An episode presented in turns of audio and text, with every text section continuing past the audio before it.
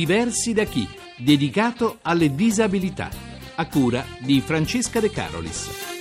Buongiorno, questa mattina parliamo di sport e iniziamo con un invito, l'invito a seguire il prossimo appuntamento di Special Olympics, che ricordiamo è un programma internazionale di allenamento e competizioni atletiche per ragazzi e adulti con disabilità intellettiva. Alla Spezia, dunque, che a partire da lunedì e fino all'11 ospiterà Special Olympics Estate, quest'anno alla sua ventisettesima edizione. Alessia Bonati è presidente del comitato organizzativo di La Spezia. Bonati, presentando i giochi in primavera, lei ha detto vogliamo contribuire a far diventare diventare questa edizione dei Giochi Nazionali davvero memorabile. Come vi siete preparati? Con tanti progetti collaterali a questo grande evento. Ospiteremo circa 2000 atleti che arriveranno da tutta Italia. I progetti collaterali sono stati un bellissimo progetto scuola che abbiamo realizzato in tutte le scuole della nostra provincia. I ragazzi delle scuole secondarie di secondo grado saranno i volontari della nostra manifestazione. Abbiamo formato circa 600 volontari e i bambini della scuola primaria e della scuola secondaria di primo grado invece hanno realizzato il progetto attraverso l'inno dei giochi, è stato realizzato un inno dei giochi da Riccardo Borghetti, che è un cantante del nostro territorio. Ogni anno la mascotte viene scelta fra i disegni diati nelle scuole. Quest'anno cosa avete scelto? Una stella marina. Comunque c'è la mascotte generale di Special Olympics, certo. che è Lito, è bene ricordarlo. Poi noi lo facciamo soprattutto per sensibilizzare i bambini alla tematica della disabilità. E che quindi hanno partecipato con molto entusiasmo.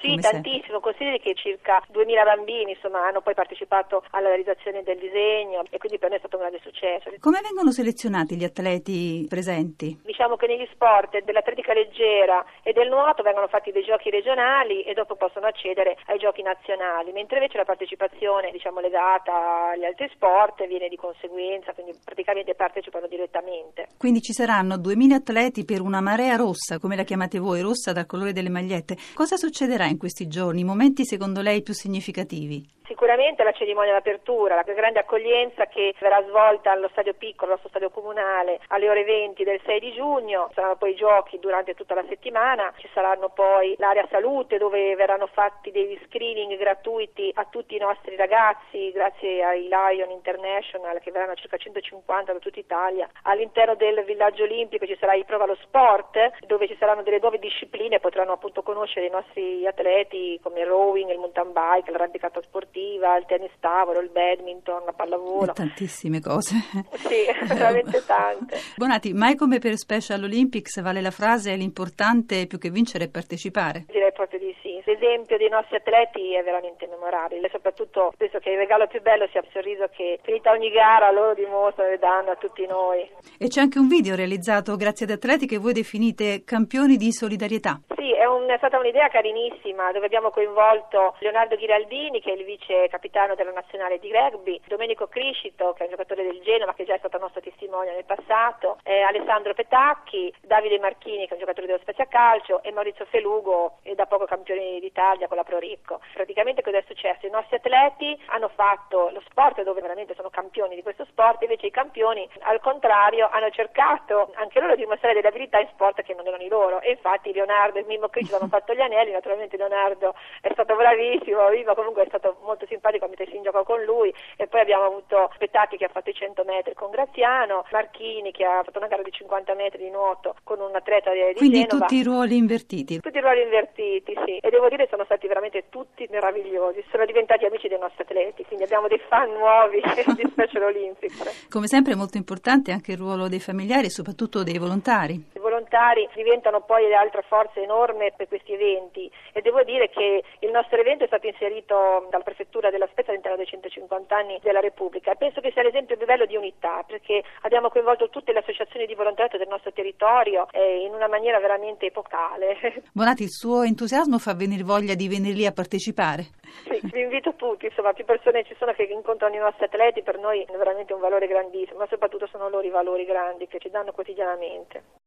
Vi ricordate di Oksana Corso, la giovane atleta dell'Associazione Sportiva Acri Terzo Millennio di Roma? L'abbiamo incontrata qualche mese fa e Oksana aveva un sogno, partecipare alle Paralimpiadi di Londra 2012. Al Barcuri è tornata ad incontrarla. Adesso questo sogno però è più vicino. Sì, in realtà è con il continuare le gare si è avvicinata sempre di più e non, e non vedo l'ora, non sto più nella pelle. Oksana, quali sono gli obiettivi che ha raggiunto per poter accedere alle Olimpiadi? Perché ci sono delle regole precise. Ci sono dei tempi prestabiliti. Ho fatto il record sui 200, che è precisamente di 34 e 60. Sui 100 invece ho un record di 16 e 22. Entrambi fanno parte del minimo B. Che cos'è il minimo B? È il tempo base per essere qualificata. L'attendono altre gare, anche all'estero se non sbaglio. In Spagna i campionati spagnoli Open e in Germania anche quelli di Open.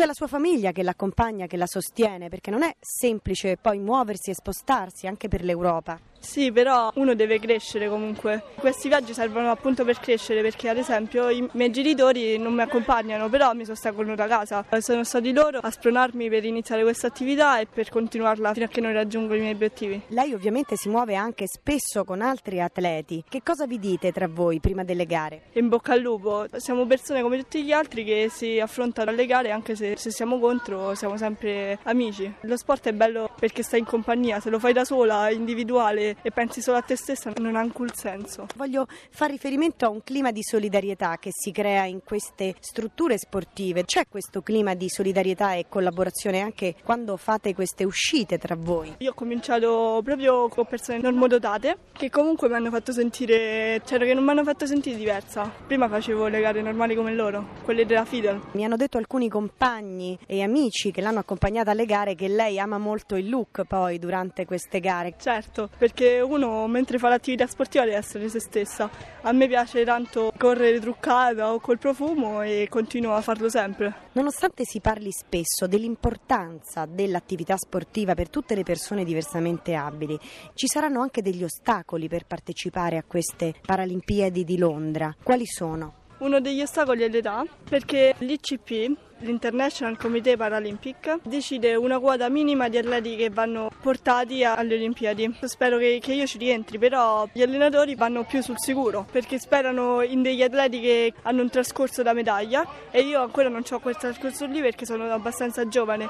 Ci sono anche problemi di finanziamenti, per esempio. È capitato che l'anno scorso la federazione non ha voluto pagare il biglietto per l'accompagnatore quando a me serviva. Io avevo appena compiuto 14 anni e quindi non ci sono più andata. Eppure questa è una cosa che non va bene per lo sport. E ora vogliamo parlarvi di basket in carrozzina con Emanuele Garau di Cagliari, da anni impegnato nella promozione della pallacanestro praticata dai disabili e che nel 2001 ha dato via al primo e unico sito internet dedicato esclusivamente al basket in carrozzina.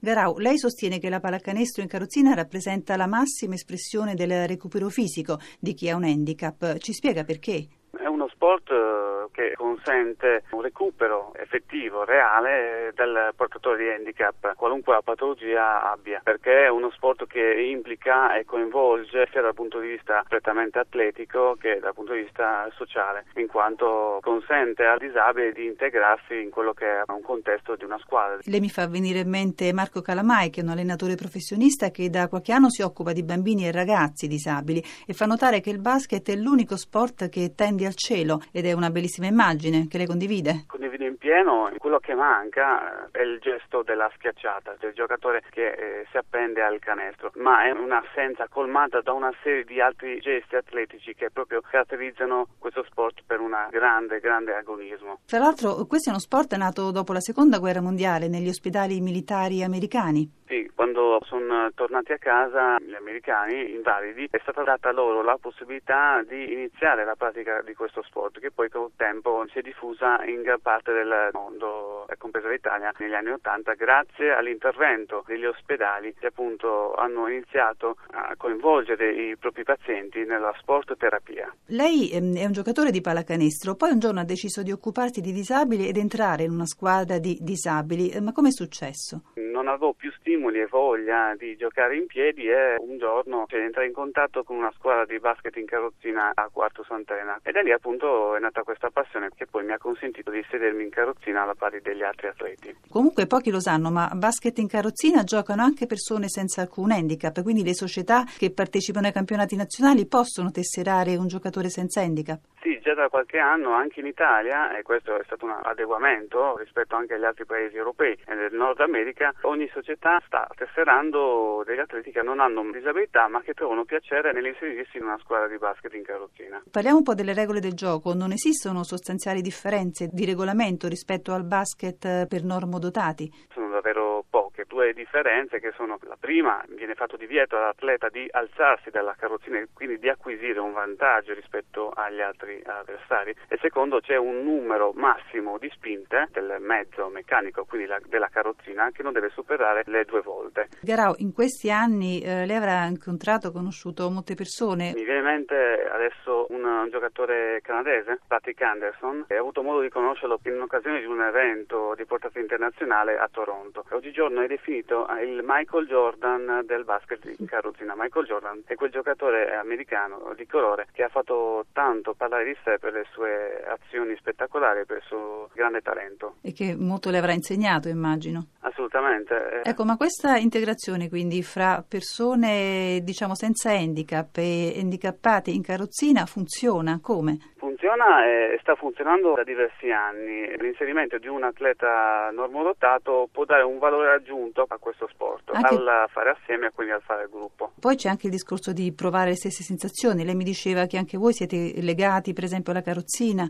Sì, sì, una volta che ci si siede sulla carrozzina si è pari agli altri e quindi si incontrano le medesime difficoltà, o forse maggiori quelle che incontriamo noi normodotati, in quanto non utilizziamo la carrozzina quotidianamente. Questo sport comincia ad avere un certo pubblico. Sì, e devo dirlo, eh, il merito va anche a quello che è il ruolo dei mass media e in particolare mi piace sottolineare l'impegno della RAI che consente di poter vedere le gare di basket in carrozzina su Rai Sport 1 oppure su Rai Sport 2. E quindi vi sta portando anche molto più pubblico intorno ai vostri campi? Sì, ci sono certe belle realtà, mi piace ricordare quella per esempio di Cantù, in ogni gara interna porta sugli spalti circa 3.000-4.000 spettatori e sono veramente dei numeri interessanti, importanti. Un allarme dalla Sardegna per 41 pazienti ricoverati in ospedali psichiatrici giudiziari della penisola. Nessun centro consente loro il trasferimento nell'isola e oltre all'isolamento, si denuncia, pagano la lontananza dalle famiglie e la difficoltà di incontrare i propri cari. Lunedì 6 giugno a Firenze primo appuntamento per un ciclo di conferenze nell'ambito del progetto Le parole dei diritti che ha lo scopo di informare sui diritti delle persone con disabilità. Gli incontri sono stati promossi dalla Federazione Italiana Superamento Handicap in collaborazione con il Coordinamento Nazionale dei Centri di Servizio per il Volontariato e proseguiranno nei giorni successivi a Roma, Napoli, Palermo, Genova e Rovigo. E sempre lunedì prossimo a Lecce parte la testa nel pallone, il torneo nazionale di calcio di 24 squadre dei centri di salute mentale di tutta Italia. Organizzato dal Dipartimento di Salute Mentale di Lecce e dal Comitato Provinciale Axi Lecce, il torneo è intitolato ad Antonio Vetrugno, psichiatra, morto prematuramente e che è stato il primo presidente della squadra di calcio del centro di Lecce.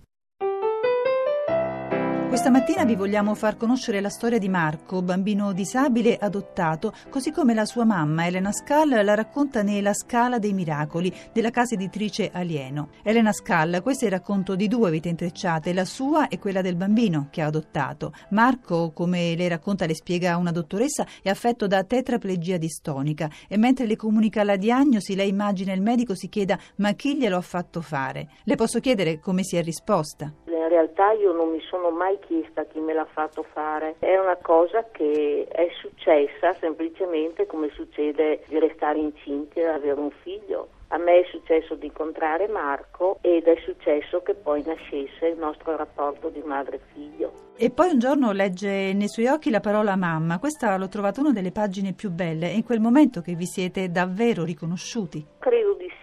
Io credo che un rapporto madre-figlio non nasce solo col parto, nasce con una certa storia e soprattutto viene riconosciuto in un certo momento, che può essere in qualsiasi punto della vita.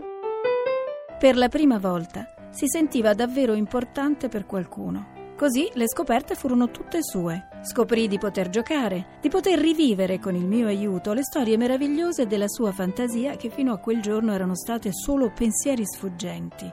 Sul lungo tavolo della cucina, orsi e cavalli si rincorrevano, nascevano case, fiori, giardini, volavano aerei in un cielo di nuvole. Tutto per Marco, anzi, per noi due insieme. Era stupendo. Pagina dopo pagina, poi le racconta le conquiste, anche i momenti disperanti. In fondo, però, c'è ovunque una tenacia assoluta. Io mi sono chiesta se è più forte la sua tenacia, la sua di Elena Scalo, o la voglia di vita di Marco Ma guardi, la vita quotidiana mi dimostra che siamo esattamente alla pari.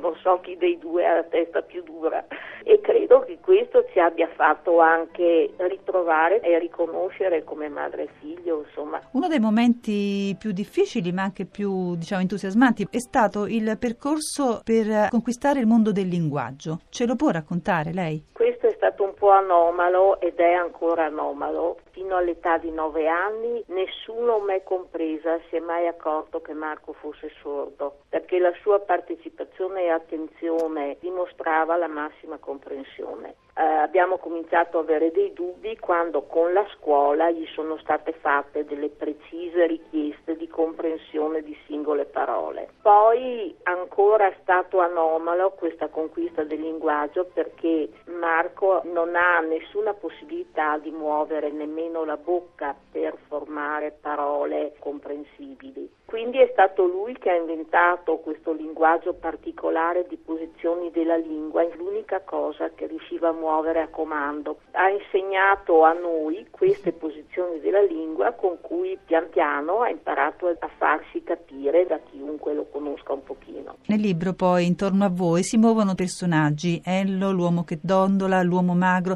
tutti gli amici che compaiono in questa storia hanno dei nomi fiabeschi. Sono chiaramente inventati. Ello, per esempio, è un nome affettuoso che è riuscito a modulare Marco quando era piccolo. Chi è l'uomo magro? Mio marito, da cui adesso ho divorziato, quando abbiamo deciso di adottare Marco, lui era perfettamente consenziente a questa decisione. Poi gli eventi della vita ci hanno portato a separare le nostre vite. L'uomo magro è scomparso adesso dalla vita sia mia che di Marco.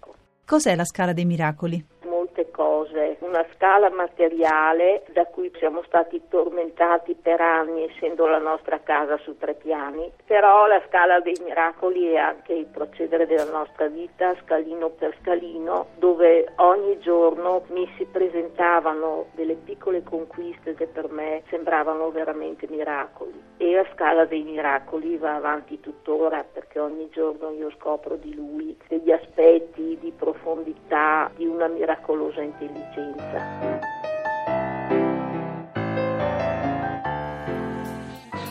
Avete ascoltato Diversi da chi? Per contattarci chiamate il numero 06 3317 2168 o scrivete a diversi da chi chiocciolarai.it. Vi diamo appuntamento a domani alle 10.10 sempre su Radio 1.